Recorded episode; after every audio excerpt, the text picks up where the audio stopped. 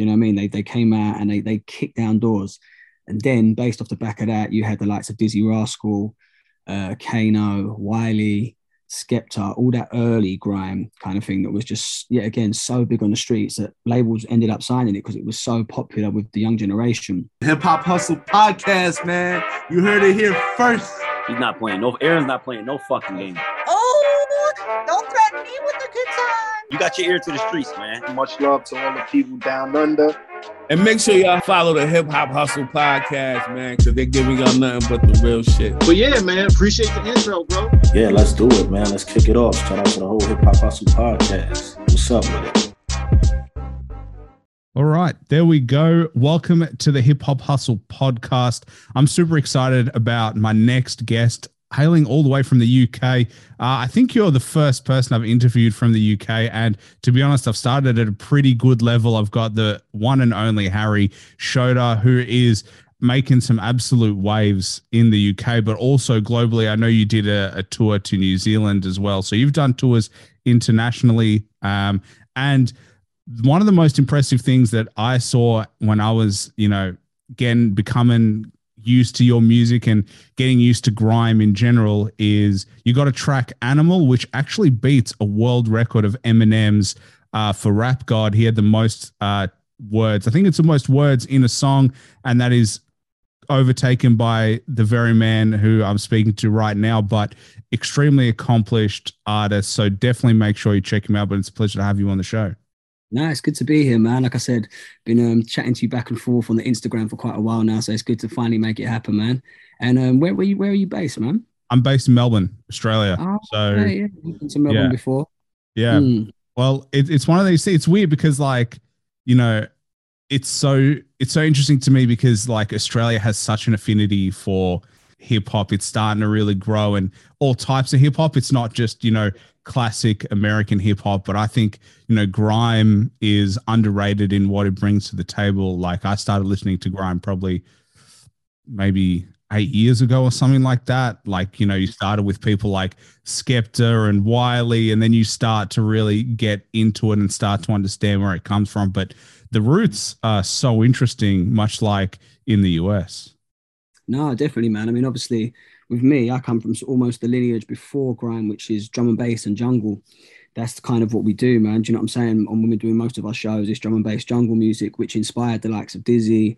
Even Skepta said the other day, one of the first lyrics he ever learned was a Skibadee lyric, which is a drum and bass MC. Do you know what I'm saying? So it's kind of gone from sort of sound system culture in the UK, people doing the reggae things, people doing the jungle thing, people doing drum and bass, then to grime and obviously garage. And now you've got the whole drill, drill movement, which is huge over here as well and it's just a massive like lineage of, of, different sounds that have all added onto each other and just added onto the culture man. And hip-hop's always you know the main backbone the main influence to everything we do. I always say it's just like drum and bass and grime. They're like cousins of hip-hop. They're offshoots from the tree you know what i mean? It's just, it's just that it's our own spin on things rather than just copying what the americans do or you know that sort of one of my favorite sounds but the boom bap sound adding our own thing to it and putting that little spin on it you know what i'm saying do you remember what it was that attracted you to hip hop originally? Because it's like there's, Yeah. there's one thing to love hip hop, but then there's another thing to adapt it and make it your own. I think they're both very different challenges, but like, what did you enjoy being exposed to that type of music? Oh man, when I first heard hip hop, I I was just blown away by it. I was exposed to it at quite a young age as well. I was six when I first heard someone rapping, and I, I was just like, "What is this?" It just blew me away, man. I, and I, was just, I would just go in my sister's room. My sisters were into more like um, soul and R and B and that kind of stuff, but certain people were playing hip hop tunes and rap tunes in that kind of mixture as well. And when I heard some of the stuff, I was just enchanted by it, man. I'd be up in my sister's room, going through her tapes, causing havoc in there. Do you know what I mean? And She didn't want me in her room, but I was like, I've got to listen to this music. So in the end, she actually bought me a hip hop record. And from that moment on, I was hooked, man. I started selling all my toys to buy albums. I was just like, I didn't, I didn't need the toys anymore. I'd got some broken down old record player. that I bought what we call a boot fair over here. And every week, every like my nan would give me five pounds and I'd go and spend, you know, that money on whatever hip hop I could find at the time. And the maddest thing was as well, where my nan lived, there's a shop up, up the road which actually sold imports as well. So you'd have to go up to London. I'm not actually from London, I'm just outside, but normally you'd have to go up to London to get hold of these records. But just up the road from where my nan lives was a shop that was actually bringing in a lot of the early hip hop, like the BDPs and you know the Public Enemies and that kind of era. That like I suppose I was like kind of really into the the era for me when I was pretty Kane, EPMD, Slick Rick, that 88 era. And obviously it went into the 90s, which is probably my favorite era of hip hop. You know, people will always argue which best the 80s or the 90s, and there's there's argument for both, man. But that 90s era for me of just, you know, like groups like Black Moon and that kind of vibe and Wu-Tang, obviously, and Nas and Biggie. And that era was just like so inspirational to me in terms of hip hop. And then it kind of guided me in terms of what I wanted to do lyrically and everything else. It was a very inspirational time, man. because like the first song that you hear or the first exposure to hip hop, you almost don't really understand it to begin with. No, I didn't it's, understand it. it's the sound, it's the attitude, it's the tonality, it's like all the things you can't explain as a kid because you just haven't been exposed to number one music in general because you that people just haven't taught you how to listen to stuff and number two Mm. it's such a complex genre in terms of what it stands for what it means what people are talking about that it takes Yeah. a long time before you re- can really recognize the lyrical side of it you're just listening to the sound and the feeling of it all Yeah, obviously when you're first when you're that young and you just you're just just feeling the vibes, I would say that's what it is. You're feeling the vibes of the music, the phonetics, and then obviously when you delve deeper into the culture and what the messages people are putting into it, that's why KRS said years ago it's edutainment, man. What they were doing with what they back in the day, especially a lot of the, the rappers from that sort of conscious era, they were really like kind of teaching people around the world about all sorts of issues, man, and it was exposing the world to what was going on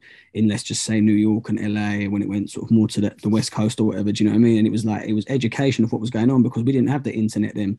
We didn't know what was going on in South Central. Like now, if you want to go, you can look at anything in the world and know what's going on through social media, whether that's a good or a bad thing, a bless or a curse. You know what I mean? But you can actually get that information. Whereas back then, I got most of my information. Obviously, I went to school and stuff, so I, I kind of got what they taught me at school and everything as well. But I got a lot of information and a lot of sort of what I believe in and everything else through hip hop and through that culture.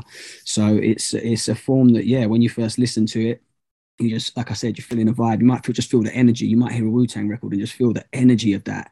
But then you start to dig deeper into what they're talking about on, on certain records and everything else, and the deepness of you know their whole their whole belief system in the five percent and all this, and like and, and stuff that RZA writes about in his books and all that. And there's some real deep knowledge going on within that music, man.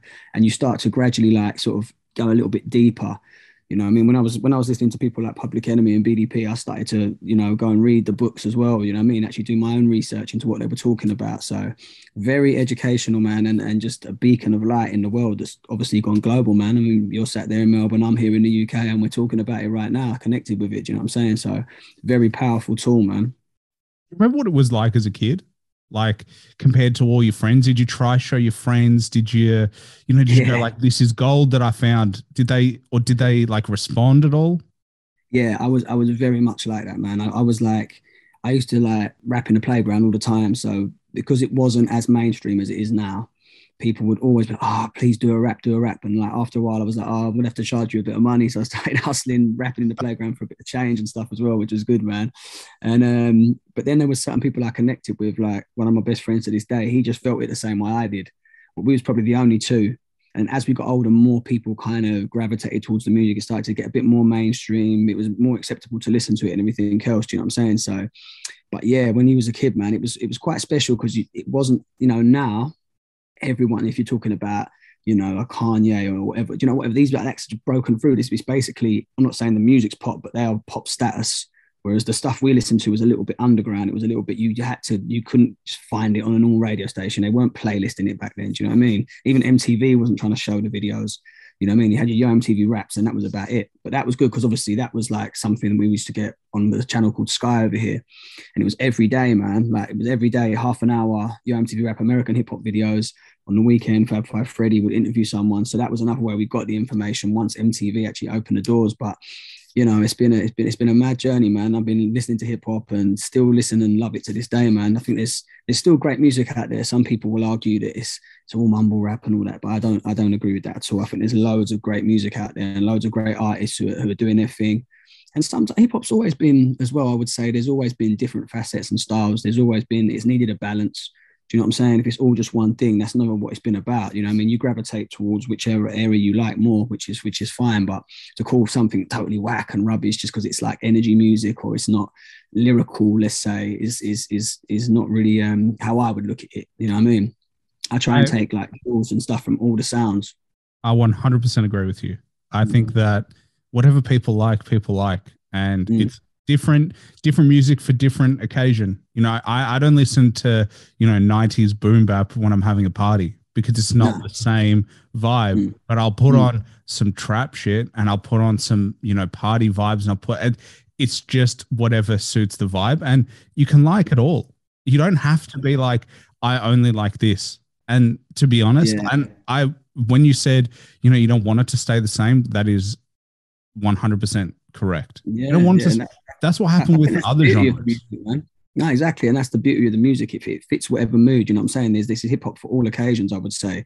Do you know what I'm saying? If you're just on a chill out vibe, Tribe Called Quest, you know what I mean. If you want to get amped, Wu Tang. If you want to throw in some party vibes, like you said, some of the trap vibes and that, you know, Future, whoever. There's there's so much you can gain from the music if you keep an open mind. And it's it's a shame where people just become they call themselves a, a backpacker or ah no, they're just into the drill thing. They don't fuck with like the, the East Coast sound or whatever. They should just keep it open mind, man, because there's there's great music in each what you would call subgenre of hip hop to me, man. I just think like, yeah, you can have your preference as to what's your favorite, but Yeah. like you can dabble in it. And especially with like boom bap and like 90s hip hop, that era is not here anymore. So if Mm. you limit yourself to that, you actually don't get any new music. Like you're only listening to a, an era of music that was 20 years ago. Yeah. Like, why would do you limit would yourself? say, no, you're right. I agree with you totally, man. Something like so, in terms of boom bap not being around now, would you not say like a Griselda is kind of bringing that sound back to a, to the new audience? Yeah, but I think Griselda brings back the elements of 90s hip hop. but it's Yeah. still not 90s hip hop because the sense, sound is better. They're still using, you know, synth machines. They're still using, you know, a lot of hi hats, which is they're still using elements of modern day music to make Mm. sure that their griminess is still palatable.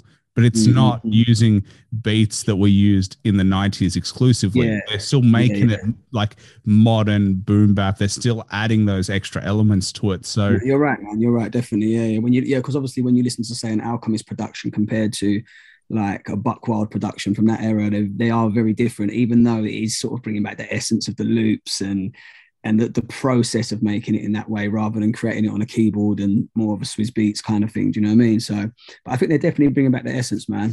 Definitely bringing back the essence. I think the older older guys are coming back. You know, Busta Rhymes dropped an album last year that was really good. He brought, you know, again a modern sound, but Mm. like with interesting beats, and he brought, you know, the essence of hip hop. Nas has had a resurgence. All these people who, Nas, Nas, Nas's last three albums have been great, man. Yeah, King's Definitely. Disease Two was my favorite Yeah, me Oh, too. of those. the one out of three. Yeah, and you know, I think that I think it's just that those guys are showing us that age doesn't defi- define hip hop, but they're also showing that you need to develop. Like they're still No, changing. Yeah, yeah, yeah. They're not the Mm. same artists as they were in the '90s. They're not doing the same shit. They can't be, and that's why I think that whole you mentioned Nas, for instance, him hooking up with Hit Boy, someone who's a little bit more of this generation, but still has his foot kind of in that he knows about the past as well. You know what I mean? But he's he's it's not like he's doing a whole album with Primo, who I love, but he's actually working with a producer that's a little bit more of this generation, which brings out a new sound and a new vibe in him, and that's and that's how it can carry forward, man. But I think what those guys are definitely doing, they are showing that you don't have to retire from hip hop at a certain age. Whereas before, you know, it was an LL or Ice Cube, they would be like doing movies after their third or fourth albums because maybe they just didn't have the hunger and the passion anymore. Or maybe someone said it's a young man's sport, man, and it's not really your time to be rapping anymore. Whereas now, you know, you look at, I mean, I, I think Conway like is, is is nearly 40 or something. Someone told me the other day, you know what I mean? And he's just blowing to a certain extent now. So I think the age thing has definitely changed over the years. Whereas back in the day, it was considered if you was rapping at 40, you, you shouldn't be rapping anymore. But I think that's changed now. I think the audience has grown as well, man. There's people who loved hip hop when they were young and they still love it now, whether they're 45 or even 50, you know what I mean? So the audience has grown with it as well. Yeah, I think it was it was like a teenager in a weird way in the 90s. It's kind of matured now to have it Yeah. all.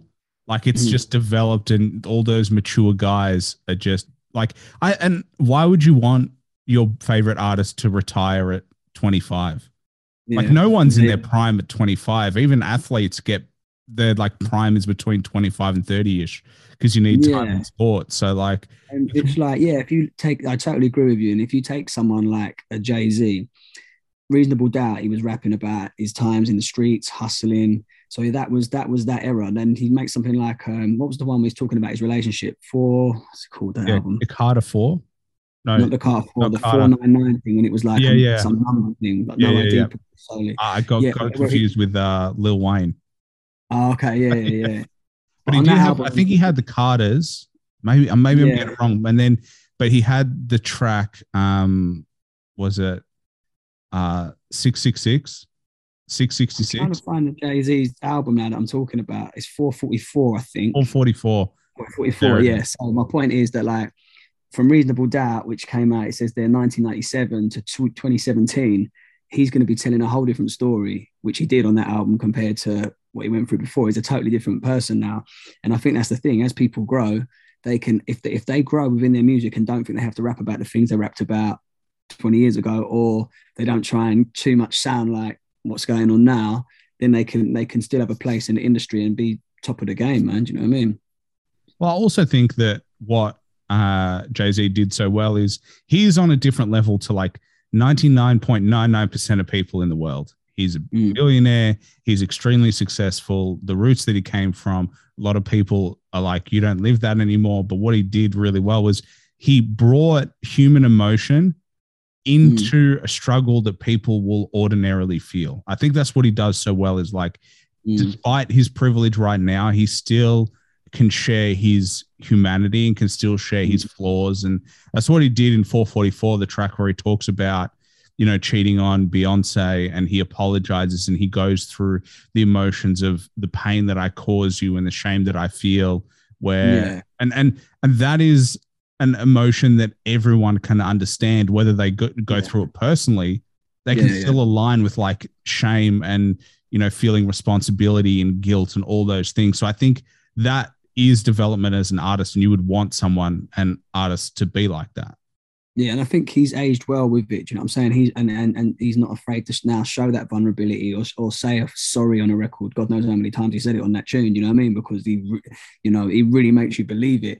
Whereas there's other rappers who still think they have to play a certain role, even if they're of a certain age, and they're the ones that don't maybe grow so well and develop so well and have such a long career because they're strictly based on an image of a tough guy or whatever. Do you know what I'm saying? So I think that's why his um his maturity is shown through and he's managed to keep that audience and always elevate what he's doing, man. Like you say, he's a very special case in terms of rap and where he comes from and how long he's been here. Because you've got to remember, he was like rhyming with like Big Daddy Kane and people like that, and the Jaz, who was one of the first quick time rappers.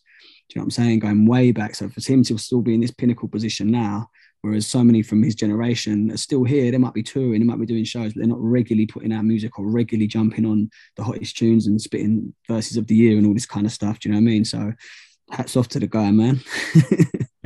well i just love seeing that people they also weren't just stuck in hip-hop in music like when you mentioned ice cube he was one of the first to show that you didn't have to just be a rapper Mm. that you could Mm. be a movie star and he transitioned out of it you know jay-z made went from artist to business person and he's obviously still releasing music but he's a businessman more than anything else you got people like Mm. 50 Cent who used that as inspiration. He moved from music to obviously being more than that, a business person, you know, Mm. a TV executive. Like what it showed was that you didn't have to be put in one lane, that you could Mm. actually, you know, use hip hop to get you out of where you were, but that you could Mm. also use it to elevate you to the next level in your career in the Yeah. sense of there's no limitations. You know, Joe Budden, he's a podcaster now.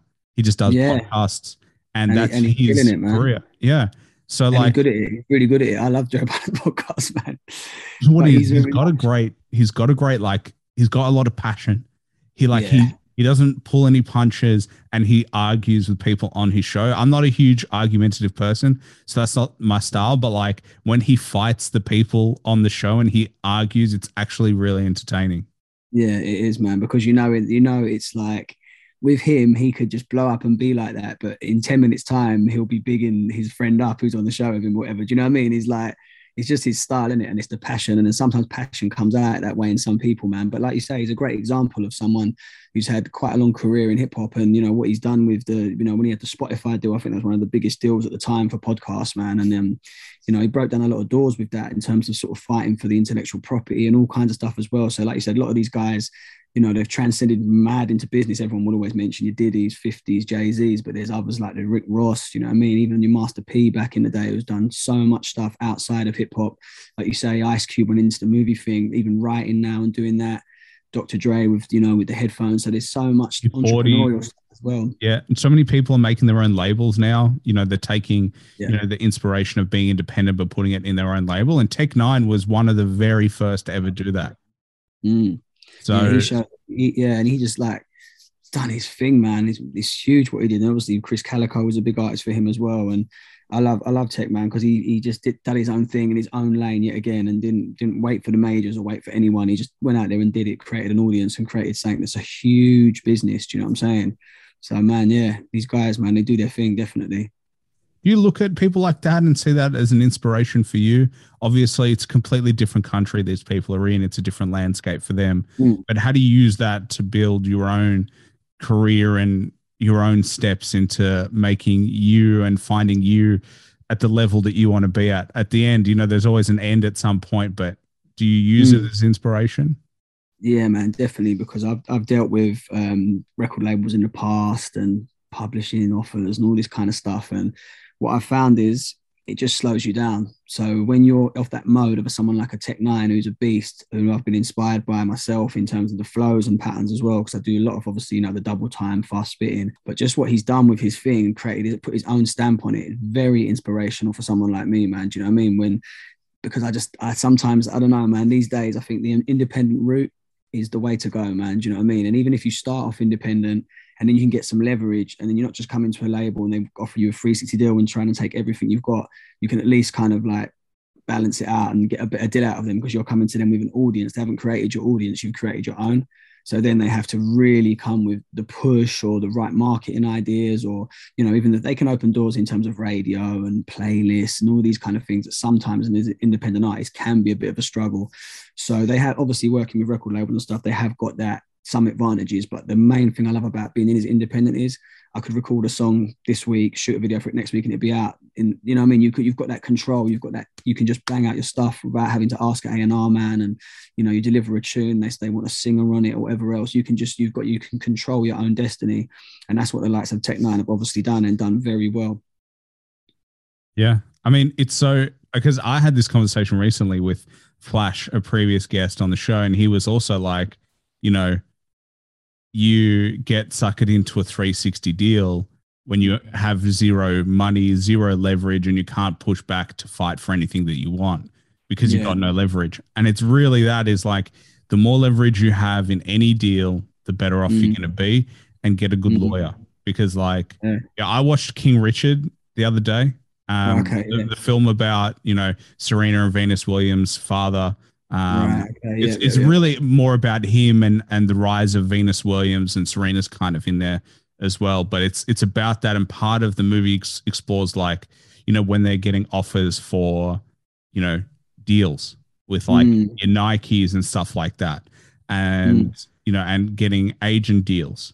And so that world of like you come from the streets, you've never had anything, then they're offering you hundreds of thousands of dollars, if not millions. That's why it's hard to turn it down. And you might need it, man. You might have to take that publishing check. Do you know I mean? You have you might have to do it. But you might I've heard of so many cases, man, of people really regretting that down the line. But at the time, you know, you've got to put pay the gas, you've got to pay the rent, you might have you might have mouths to feed. You know what I'm saying? And there's suddenly even a 20 20,000 pounds or dollars is still a lot of money, but people are getting publishing for that for like five or six albums because they know these artists are in a state where they need the dollar, they need the check rather than to hold on to their independence. And labels and publishing companies over the years have known this, man. But these days, with the with the you know with the sort of the platforms you can get on and everything else, you can build up your own audience if you're smart with it. You can actually get that leverage we're talking about. But yeah, man, it's I feel, I feel for them artists that take that check and then they blow up, and then they, there's I mean, there's heard there's all kinds of cases, big artists it's happened to, man, as well. But then they then you swings and roundabouts, you kind of think, but they got on and made millions in other ways. Do you know what I'm saying? So sometimes you do need to just get put on and get your stuff out there. And um, it's different for everybody, I guess, man. I think the challenge is as an independent, like Mm, you have to do it all yourself. yeah, And you do. you could do it, like you said, you can make the music, shoot the vi- music video, send it out, but you're the one who makes the music, makes the music video, puts it out, does the promotion, does it all. So some people just don't have the skill set to be able to do it all. Mm. They Yeah, and, it's- Uh, I'm a telling you, and some people just want to be creative as well. Some people, I don't mind doing some of the business stuff as well. I'm quite hands on with what I do, but some people they just literally all they want to do is go to the studio. They so they want they need a team around them to make things work. And record labels sometimes can have a good team. Do you know what I'm saying? Whether it's the top marketing guy, or they could have um, the, the access to the right sort of video directors, even stylists, these kind of things. Do you know what I'm saying? That sometimes an independent artist doesn't think about. So when he puts out his video, it pales in comparison to something on a record label where they've had this big team behind it. You know what I mean? But a lot of the time, it's just the energy you bring, man. If you bring the right energy, you could outshine something with a big budget and something that's raw. I've done videos of had quite decent budgets, and then I've done videos in the back of a car just spraying lyrics, and they're the ones that have gone viral because they just hit people differently. It's just the rawness and the emotion of it, and it's just you know something you'd even plan on doing, and it just ends up blowing up much more than a video you spent weeks planning. So, you know, that's that's that's you never know. And the people I always say this: the people always have the final say on stuff. Do you know what I'm saying? People can, I mean, they can kind of get you on the radio, they can kind of push you in the face and trying to, you know, manipulate the algorithms and all that kind of stuff. But if the people ain't feeling it, man, then it's not really going to go anywhere. Do you know what I'm saying? The people have to have the, the say, man. It's like when I came into the drum and bass scene, I was brought in by two of the big heavyweights of the scene, but I had to hold my own. They put me on the stage, big love to Skibadee and Funstar. But you know, if I if I wasn't brought on by them, and if I didn't do my thing, and the crowd weren't feeling it, all the bringings in the world still couldn't help you, man. Do you know what I mean? You've got to the audience has got to be feeling it and gravitate to what you're doing and get some sort of connection to it, man. Yeah, I love that. I love that as a piece of advice. The audience Yeah. and the consumer ultimately decides. And Yeah, no matter do. How much money hmm. you have, like how many movies have huge budgets and they flop because the consumers are Oh, like, this sucks. over and over, man. Because that again, I was talking to someone about this the other day. You you might have amazing special effects, a big team, a big budget, but if there's no story, if there's no characters you can relate to on a human level, then it all it's just it's just a computer game. It means nothing. Same way as like you know you could have these amazingly brilliant produced records, there's no tune in there. If there's no heart in there, if the MC or the singer is not connecting emotionally with people, whether they're making people happy, making people dance, making them angry, teaching them something, if they're not connecting in that way, and the people are not going to resonate with it on that way. Do you know what I'm saying? It will just it will just be here today, gone tomorrow, microwave kind of music or another film, another program. Do you know what I mean? But we know the things that stand the test of time and really resonate with people have a lot more depth than that. Do you know what I'm saying? So yeah, man, it's all about the depth. Have you been approached by a label? Like, have, has, have labels reached out to you to be like, Hey, would you Yeah, I've, consider worked, doing it?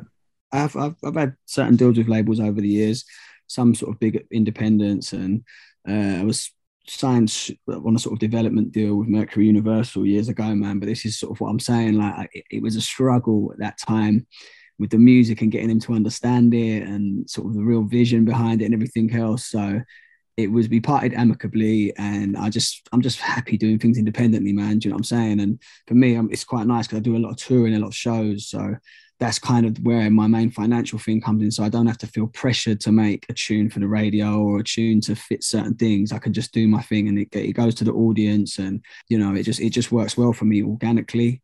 But um, yeah, man. But you know, it just depends. I mean, in the UK at the moment, there's a lot more A and R men and people in the industry that actually do understand the music. It's really changed over the last five, six years, man. There's people in positions now who do understand what's going on and how and just let the artists do their thing. They're just good with marketing and stuff like that. So it's changed very much over the years, man. So I think the UK scene now it's just it's getting better and better, man. There's, youngers coming up now, and they're, they're benefiting from sort of all the hard work other people have done throughout the years, you know, like so they're, they're in a good position now to really capitalize on it. And if you look at this country, the UK right now, like literally half our chart, half our pop chart, the mainstream chart is is drill, hip hop, Afro beats, kind of, you know, all derivatives of, of what we call hip hop. Do you know what I'm saying? So over here right now, it is like pop music. Everywhere you go is is hip hop, drill, bashment, all this kind of stuff, and it's all kind of a melting pot of sounds that the UK have put together. And it's over here, it's like it's it's, it's blowing up right now, man.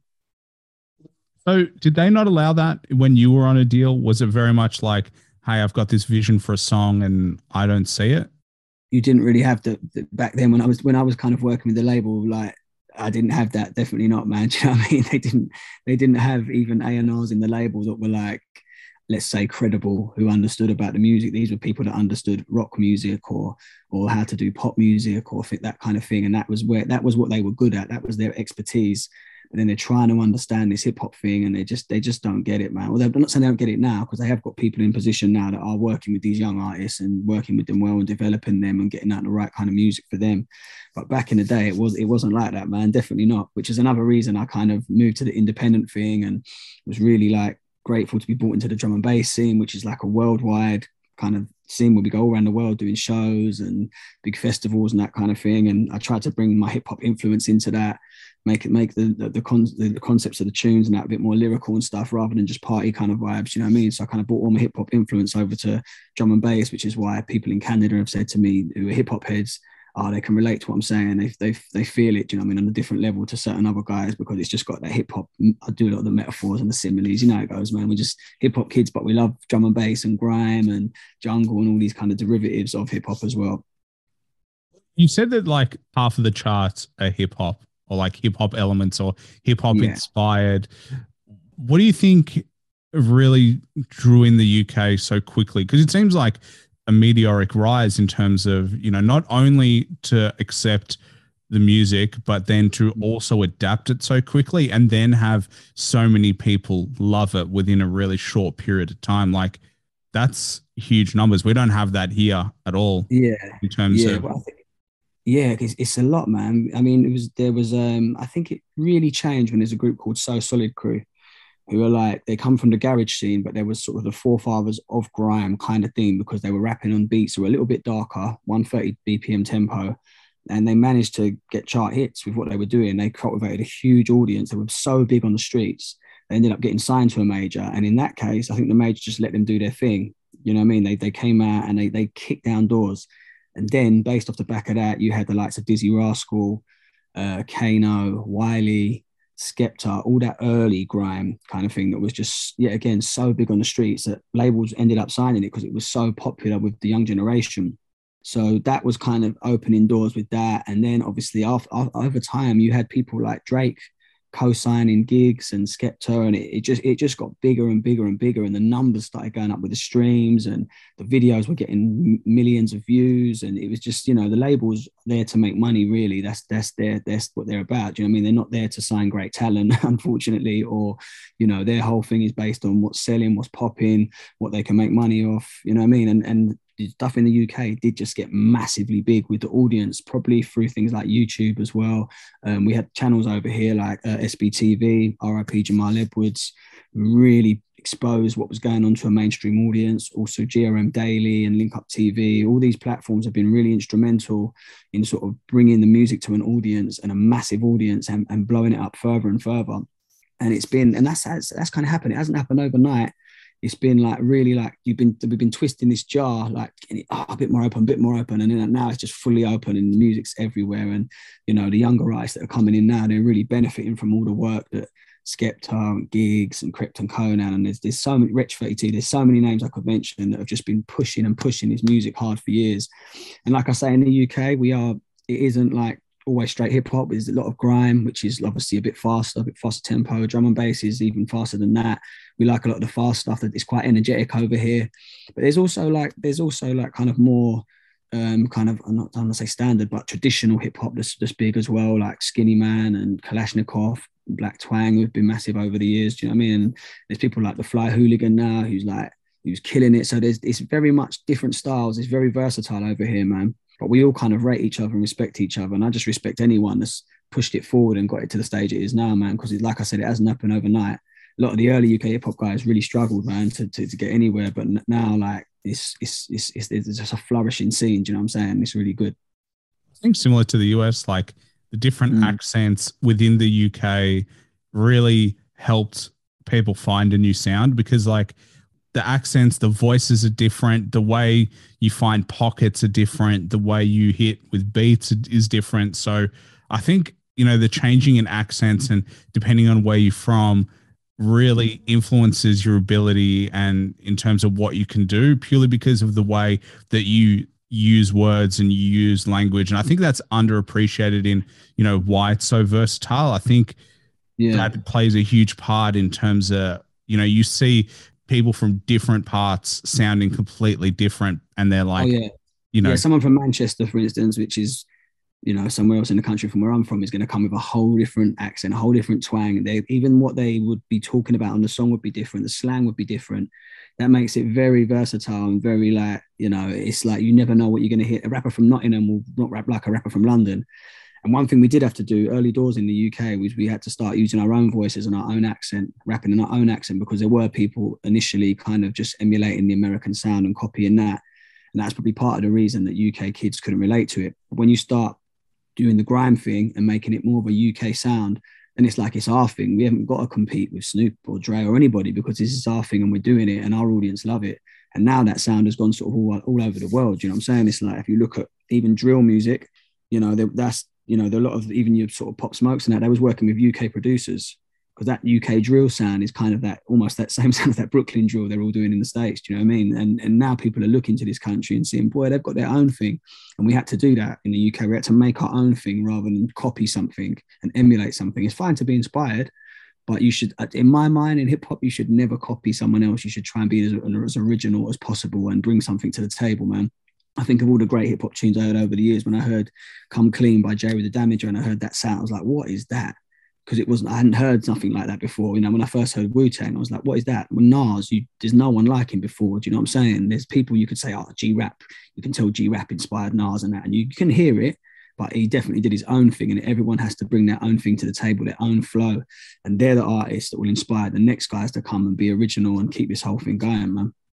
Well, there's no such thing as an artist who is purely themselves.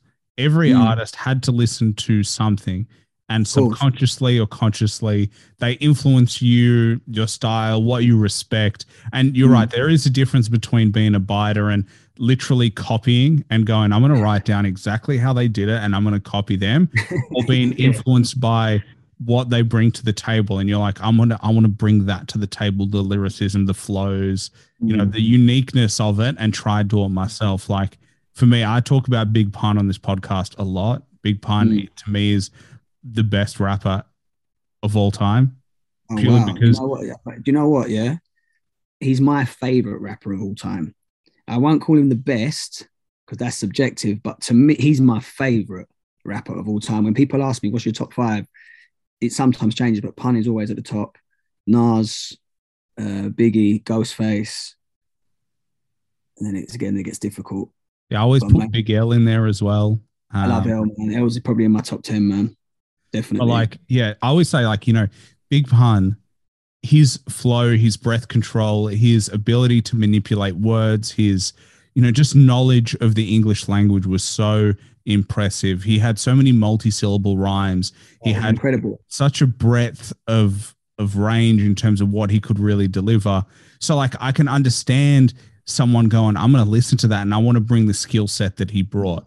I want to Yeah. make sure that I have the breath control. I want to make sure that, and he was a big dude, like he was fucking fat as shit, but like Mm. his technique in terms of an artist is unparalleled in terms of just there's just little things that you notice the more you start listening to it the more you actually pick up like i still listen to it and still miss lyrics that i'm like holy shit he had the double meaning in there and i heard Yeah. that track 10 years ago Mm, nah, nah, for real, man. And when like something like uh, Super Lyrical, which he did with Black Thought on the first album, you know, I wrote a whole a whole thing essay on that in for, for, for university once, just breaking down how much multis he's doing, what these like that. It was incredible when she started because you something you can listen to pun, and it's so effortless.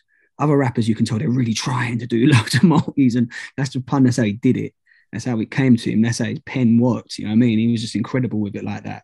Uh, but he he would he would say like I've seen interviews with him and he'd say oh, I was just building from the Rakims and I was just building on from the Kanes and these and G Rap and these sort of people. So like exactly what you said, that's what people are doing off him now, and other certain rappers that brought that that skill set and that that to the table. So it's it's, it's to be inspired by that level and want to take it further and just add your own little twist to it. That's how things continue, man, and that's how you keep the essence as well. Do you know what I'm saying of what these incredible guys have brought to the table? Yeah, and I mean, in the UK, I know Stormzy is huge worldwide, but he's also, you know, showing that you can do both. That you don't have to just be super lyrical. You can make some pop tracks. You can make because he did. Yeah. He he's done. He's been one of those beacons of light in terms of like you can really blow up huge. And he Oh, yeah. started with like you know the the traditional grime scene. He Very, started very there and. And Mm. he's moved into using you know american beats so it's shown that there is room for you know uk artists and artists all around the world to start in the scene where you grow up Yeah. but also develop and actually use beats from other areas of hip-hop and really yeah. flex definitely, man. He's he was yeah. Again, we we're talking about earlier on. We're talking about the so solid and the Dizzees and the Skeptas. He's the kind of the if you think about it, massive part of it blowing up to the level it is now. Whether that's timing or anything else, he was in the right place at the right time. I've never met Stormzy, but apparently people said he's very a nice guy as well, and that sometimes goes a long way in this industry. If you can spit and you're sick at what you do, but you're also a nice guy and you're not bringing no drama to the table, sometimes the doors open a little bit more and you get to go through than some other guys. Do you know what I mean? So I think he benefited from that as well, not having so much of ego and all that kind of thing. And and like you say, he was open minded. He came in rhyming on grind beats, you know, doing the, the fire in the park thing and jumping on old Z dot beats. It was originally a Wiley track and just killing it, murking it.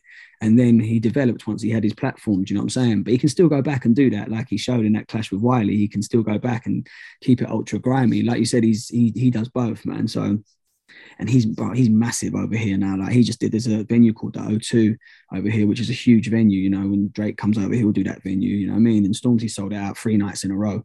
So you, you're not doing that if you're underground anymore. He's massively mainstream, but you know he's he's uh he's he's very well respected and rated at the same time. Do you know what I mean? so interesting now to think of like you know underground hip hop becoming so mainstream like it is because it comes like it's just it's amazing to me but it's also Mm. so interesting that like an artist can start so underground and then all of a sudden they're mainstream but they were doing the things that they were doing when they were underground in a way like they're Mm. still the yes they develop but they're still obviously you know working on themselves but it is really cool to see the evolution of the potential of any artist to be like hey you Mm. can start from nothing you can literally start from nothing, man. Like Stormzy, I think I remember the first time I see him was just literally, like I said, it was on one of these platforms where you just go in the booth. It's, it's a thing called Behind Bars on Link Up TV, and you, he, created a little bars. They got him in there. Next minute, he was on the Charlie Sloth thing. Next minute, he you know really stood out on that that fire in the booth cipher that you might have seen, man. He just blew it to bits. Do you know what I mean? Everyone else was good on it, but he just that was his moment. So then all eyes were on him, and he just he, he capitalized on it, man. And that's that's I kind of see a parallel to myself in that because when I was brought into the drum and bass thing, I was like, right, I've, I'm with two of the heavyweight guys, but I've got to hold my own as well. So the first thing I need to do is do my own mixtape. It's fine I'm working with these guys, doing loads of work with them, and everyone's loving it. But I want to, I want to prove myself in my own way, and I'm, I'm going to go hell for leather and go so hard to shut down any haters and just, and just, and just try and make my shit so tight that you can't really hate on it. you know what I'm saying? You can't, you can hate, you might not like me, I might not be your preference. That's cool. You might prefer someone else. That that's that's totally fine. But you can't say it's whack. You know what I mean? You can't say the skill set isn't there. And that's what I went just went mad, like right, writing bar after bar after bar, learning bars, doing the pirate radio thing over here, then doing the internet thing, and then, you know, doing so many shows up and down the country that you know, you, you just shut down that element of hate that comes towards you. And that's that's what Stormzy did. He took he took the ball by the horns. He knew he had a moment and he just, he just took it and ran with it. And like you said, from nothing to what he is now, he's like an international superstar. Do you know what I mean? Which is like incredible. Yeah, have you ever had moments where you're like, maybe I won't make it? Maybe, you know, this is way Yeah, harder man. than it th- than I had, I had a little period, man, when I was kind of a little bit negative about things and everything else. And um, you know, like I had to get myself out of that, man. I had to get myself out of that and just like realize that, you know, things will happen at the right time. It's sometimes it's timing, man. Sometimes you want this thing so bad. And like it's nothing's going into not sliding into place and things aren't working. And like I've seen so many artists, really talented people fall to the wayside over the years because they didn't just keep going. Do you know what I mean? They didn't take certain opportunities you know they didn't they didn't they didn't like when it was time to really go hard they were so tired and drained by the industry or by or by the struggle they didn't and that inspired me as well seeing people that are like i've never i can't be that man but you know what it wasn't for me let me just break this down as well it wasn't so much about making it i would always rap and write bars no matter what. If even if I wasn't successful, I'd still do it anyway. I, I would never. I just I got so much love for the whole craft of it that even if I wasn't even releasing music, I would still be writing bars, throwing up freestyles on whatever channels and just doing it purely for the fun. And I've, I've never lost that element. So even when certain times I'm thinking, oh, maybe I'll never make it to a certain level or, or, or that kind of thing. Do you know I mean? I always just thought I'm just going to keep going because I love it, man. And I think that's what you have to do as well. You'll you'll get more blessings and more sort of stuff thrown your way if you just keep going, keep enjoy. If you can, if you enjoy it still, some people they, they lose their love for it, and you can hear that sometimes in the music. They're doing it; it's forced. Whereas me, I've never lost a love for it, man. I mean, I was just this, I was just, you know, out listening to um, RJ Payne's latest thing, and he's so, oh, bro, the guy's incredible. Like, I'm rewinding the bars. I'm still, still like a kid with this shit, man. Do you know what I mean? Like, and I'll, I'll be, I'll be listening to that album again tomorrow, deciphering it, looking what I've missed, and I'm still, I'm still like that with this music. Do you know what I'm saying? I'm still very like a fan of it as well. So in terms of sort of thinking, oh, I'm never going to make it, so I'm going to stop. That was never really a question. It was like, yeah, maybe I won't blow to the level I've I've wanted to, maybe I came a little bit too early before these things started getting further and further, but I would never stop doing it because I just love it too much, man. And I'm blessed now to have an audience and you know bookings and all that kind of stuff. And I love I love creating in the studio, but I'm I'm also someone who really thrives off the whole live thing. So that's what I love doing, delivering it to the audience, bringing the energy to the audience, and, and watching that reaction, man. So yeah, keep the passion. That's what I'd say to people, man. If you keep your passion being the biggest or being mid-range or being underground if you've got your passion for it and you enjoy it then you'll you'll continue and you'll start to thrive man do you know what i mean i think it's interesting because it's like do you want to be a full-time artist or do you want to be like mm. your stormzy level big and there's a difference between the yeah. two because you can still be a full-time artist make good money be successful. You know, you won't be recognized the way Stormzy's recognized where he walks down the street and he gets mobbed but mm. you can still be professional. You can still yeah. literally not work a full like it's you know artist is a full time job, but you don't have to have a boss. You don't have to have to a traditional yeah, yeah, nine to five type role. But if that's what you want, it's gettable. But I think mm. a lot of people get attracted to, and to be honest, I'm one of them. Like I look mm. at people like for me, it's like Joe Rogan, right? In podcasting mm. and Joe Budden. I look for whatever reason, Joe's are doing really well as a name. That's a different topic. but um, but I look at them and I'm like, they are so recognizable and they're bigger than almost the genre they carried it forward. Um, mm. especially Joe Budden in hip hop. But like, mm. you know, do I want to do this full time or do I want to be as big? Ideally, both. But like, the dream is to go full time podcaster in the same way that the dream is to go full time artist because it's mm. just a different type of life that you're living. Yeah, no, of course, man. And then you wake up in the morning, you, you haven't got to think about jumping into the rush hour traffic. You've got to think about, I've got to write this tune, or I've got to like, you know, I've got a deadline for this feature, or you know, I've got to, uh, I've got to, you know, do something like this. It's and this is all fun stuff to me. Do you know what I'm saying? So that's the blessing that comes with being full-time artist, whether you're kind of mainstream or whether you're on the level of you're just a working artist. You know what I mean? Who's I've always said, if I don't have to get a nine to five, I'm just so cool with that. I all I've got to do is music, I'm so cool with that because that's such a blessed position to be in. You know what I mean? When people there's people, there's talented people that still have to work in factories and go work in offices every day, and they they they haven't got the time for whatever reason because certain things not to put into their music or, or their real passion. You know, I've got all this time to put in, into this music and, and what I'm passionate about. So I feel very blessed for that. Whether I'm mainstream, underground, known in some countries, international, whatever. Do you know what I mean? I feel very blessed to be able to just do music every day, man that's a good position to be in. Well, I mean, I'm not full time podcaster, so mm. I have a normal job that pays the bills, and yeah, it's man. like, and I've had people ask me before, like, how do you make the time? And it's like, well, I want it, so I make the time. Yeah. You yeah, know, that's true. That's that's what it is. As simple as it is. Like, I don't look at it as how do I make the time. I look at it as what can I do more with the time that I've got. And yeah, yeah, and and like you know, I still work out, see my friends, go to all those kinds of things. But like, I also dedicate time every weekend in the mornings. Like it's 7 a.m. right now in Melbourne, and I have oh, work yeah, after yeah. this. So like, when people ask me, you know, how do you have the time? Will you make the time? Because to make the time, yeah, I'm gonna be up before everyone else is up to do this. I will. Mm. I don't give a shit. This is a dream come true to talk to people like you Like it, it, if I was a kid, like this is a dream. This is crazy levels of like, you know, I would even have this opportunity. So this isn't I always say this isn't work to me. This is like pleasure. This is this is fun because Yeah. I'm talking about a genre of music I like with Mm. musicians I'm always impressed by. And Mm. every artist is interesting. There's not one Mm. artist is not. They, they're all interesting in their own way. And, you know, that's why I say I don't plan the questions on the show because Yeah. I actually want to know about you. I want to know your opinions. So Mm. that's what it is. And I think that's a really good point you made is like you would rap regardless of whether you made money. And I would continue this regardless of whether I made money because it's Yeah. yeah, so yeah. much fun. So I think Mm. that is a really good, like, just jumping off point. Whereas if you love it enough, Mm. you'll never give up on it.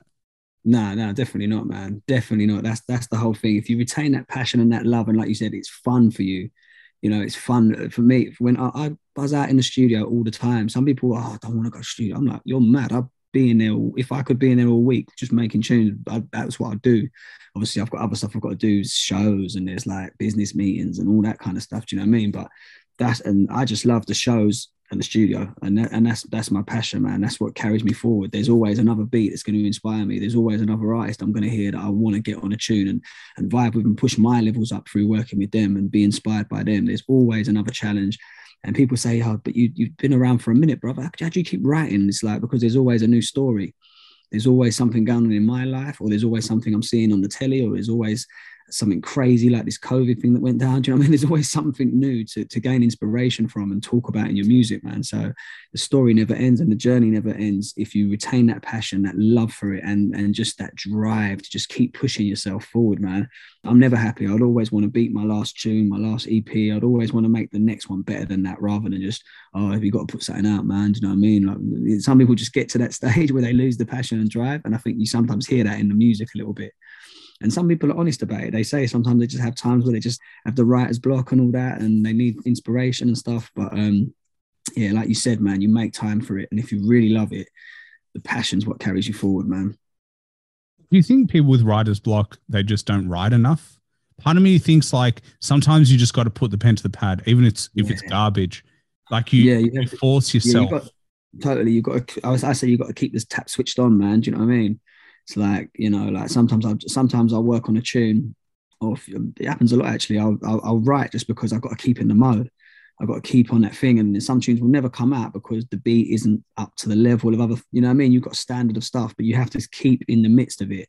You have to keep doing what you do, and you can't wait for the ultimate beat or the ultimate feature or the ultimate opportunity. You've just got to be in the mix to in it, you got to be in it to win it, man. If you're not in it and you're not like, it's like, like you, you mentioned an athlete earlier or a boxer, they don't stop training, man. They never stop training. Or a football player, you don't, you don't, you train constantly for that t- for that time when you've got to go and score. Or that time you've got to get in the ring. You know what I mean? You keep training, you keep in that beast, that beast mode, that beast mentality, and sort of not not putting the pen down is part of that definitely. Or if you're or if you're a producer, you don't stop making beats because you're not particularly inspired. You go in there and you try and crank it out because you never know when that, that gem's going to come. Do you know what I mean? I think part of the reason is like you don't know what you've got until you got it in a way. Mm, mm. Like there's Mm. so many stories of artists who think that their songs suck. They don't like the beat, they don't like what they did on it, but because they did something experimental, then they drop it and the consumer loves it and it Yeah. makes them go huge. Yeah, so it's true, like like there's a story about Havoc um, and his beat um oh the classic beat uh I forget it forget what it was called but Havoc has a beat with on Mobb Deep where he he wanted to trash it and really, Prodigy was like what are you doing this is the best beat ever yeah, and he yeah. was just Havoc wasn't happy with it but Yeah, they yeah. kept it because Prodigy was like no this is amazing but Mm. like because you're hard on yourself you Mm. sometimes don't see the gold that's right in front of your face and Mm. you kind of get down on yourself because you trash it and you're like that's not good enough that's not good enough Mm. but like you never know until you put it out No, That's exactly. You never know how it's going to resonate with people, man. And that's why it's good to have a good team of people around you as well. Not not yes men that kind of vibe, but people that just you know will sometimes tell you no, the tune's hard, or that no, you don't need to re-record that verse. It's perfect. You need those kind of people in the studio, trusted people that know the music and know you as an artist. And someone like if you look at like you mentioned Mobb Deep, man, they're one of my favorite groups of all time. I just I love Prodigy's like to me one of the greatest MCs and Havoc Speaks, man, like incredible. So their relationship was one of those relationships where it's obviously if Havoc wasn't like too up on it, but Prodigy would say, no, no, we got to go through with this. And it probably worked vice versa for them as well. Do you know what I mean? All those great groups that have actually come together. I don't think there's not enough groups now, man. There's too many, everyone's solo, like groups with a good theme because it's the meeting of the minds coming together. You've got to think about some of the groups back in the day and even, even the Griselda thing now, you know, being Benny and Conway and Westside Gunn, you know what I mean? They they they probably all inspire each other, and probably Wu is even the greatest inspiration having eight or nine MCs or just all coming to the table with crazy ideas, flows, and styles, inspiring each other. You know what I mean? It's like once you get that sort of energy in a room, it's it can be powerful, man. Do you know what I mean? Like, I mean, I heard with Wu Tang, RZA would give, they'd all sometimes rap on a tune, but whoever had the best verse would get it. And it sometimes didn't have to be Method Man, who was probably the star player at the time. Sometimes it could be U-God. He just came better that day. Do you know what I mean? And I think that that was what made them special as an entity and what makes kind of groups of minds coming together. And it pushes it forward, like you said, because we never know, man. Havoc might have scrapped that beat, and that might have been Shook Ones too. I don't know what the beat was, but that's what it was. Shook One's part two. That's the exact was, beat. which is which, which is the to me the the greatest hip hop beat of all time, and he wanted to scrap it. So Yeah. it's crazy. Yeah, it is. And you know, I I think that a lot of people don't do groups anymore because it's you know everyone and Slaughterhouse have their issues right now Mm-hmm. um, with them breaking up and and whatever's going on in that front. But I think the challenge is that like every artist or most I won't say every most artists want to be solo artists and they want to have Mm. their own time in the sun rather than being with a group. And you see it not only in hip hop, but in pop, in rock music.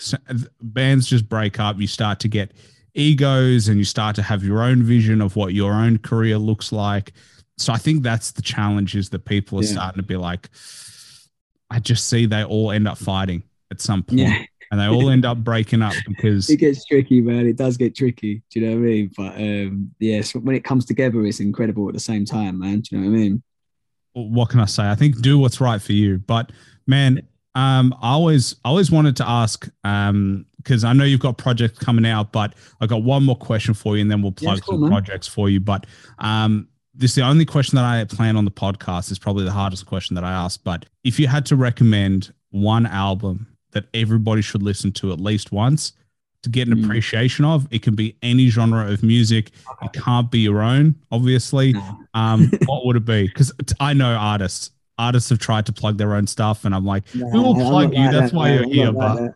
Someone was saying to me the other day, like, oh, like you put your name in the top 10 drum and bass MCs and you've got to include yourself. And I'm like, no, I'm taking, I don't, I'm not in that, man. I can't even, to be honest, I, I find sometimes I have to listen to my music to learn it. But once I've done something in the studio, I'm just on to the next thing. I don't really listen to my own shit. So that's not me, man. But anyway, I'm the same with the podcast. To be honest, I edit it and I make sure it's good and I put it out, but I don't go back and I'm not like that was the best episode. I'm going to listen to my voice again. And I'm going to listen to how I speak on that. Like I I there hear are moments I can enjoy. There are like little clips that I can enjoy, but Cool. yeah, I'm I'm with you on that. Like once it's Mhm. done, you put it out there. All right, next thing. Yeah. So I think the album for me that I would just say anyone go and check it out. It's just a beautiful piece of work, man. It's a to me it's a masterpiece. It is, is Nas Illmatic. You know, when I heard that, as one of the, I just thought it was the perfect album. Do you know what I'm saying? Like just the way that Large Professor and Q-Tip and obviously Primo and even even um, Les, the Life's a Bitch record, and only having one feature at the time, and it was just all about Nas and his story and it just, it just captivated me and my friend, my best friend Driscoll as a kid, man. We would just we just played the album over and over and over and over. And I think if you if you like, you don't even have to really be into hip hop to appreciate it because it's just beautiful music, man. Like the world is yours, the piano on it. It's just to me, it's a, it's a flawless album, man. There's I think there's one average song on there, one time for your mind. It's not like amazing, but you know, one Careful, filler. some people might might hate on you for that. Uh, Yeah. but you know, to be fair, it is an iconic album. It influenced so many people, and it changed the genre as well for like what people were talking about. You can talk about the landscape. You can talk about you know more than just your own experiences. You can talk Mm. about more things than than that. I think for for what it did for not only music but for hip hop specifically man. was undeniable. Definitely, man. Cool, Well, brother. Well, man, Yeah, man. Obviously been good to you've talk, got man. We'll have to do a part two when I've got a little bit more time, man. for sure you're a busy man, but talk to me. You've got things dropping, you've got projects coming out. Uh, what can people look out for? Obviously, they can follow you on IG, uh, Harry Yeah. Shotta, but like real Harry Shotta on there. But um, yeah, watch for some new drum and bass music dropping real soon. Lyrical drum and bass vibes.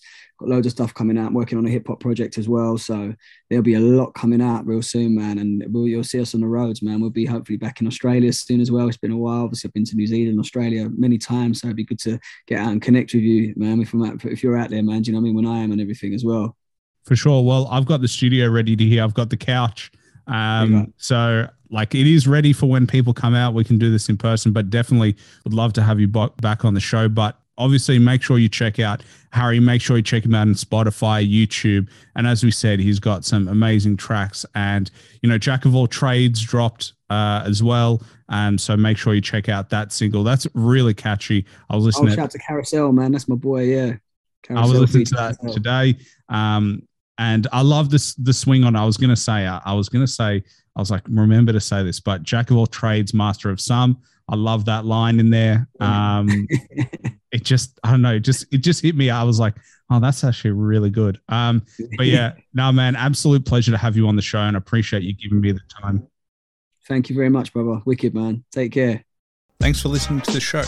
Please like and subscribe and follow me on Instagram at the underscore hip hop hustle for upcoming podcast news. Also, don't forget to check out my Patreon under Hip Hop Hustle for exclusive content and to help support the show. Bye for now.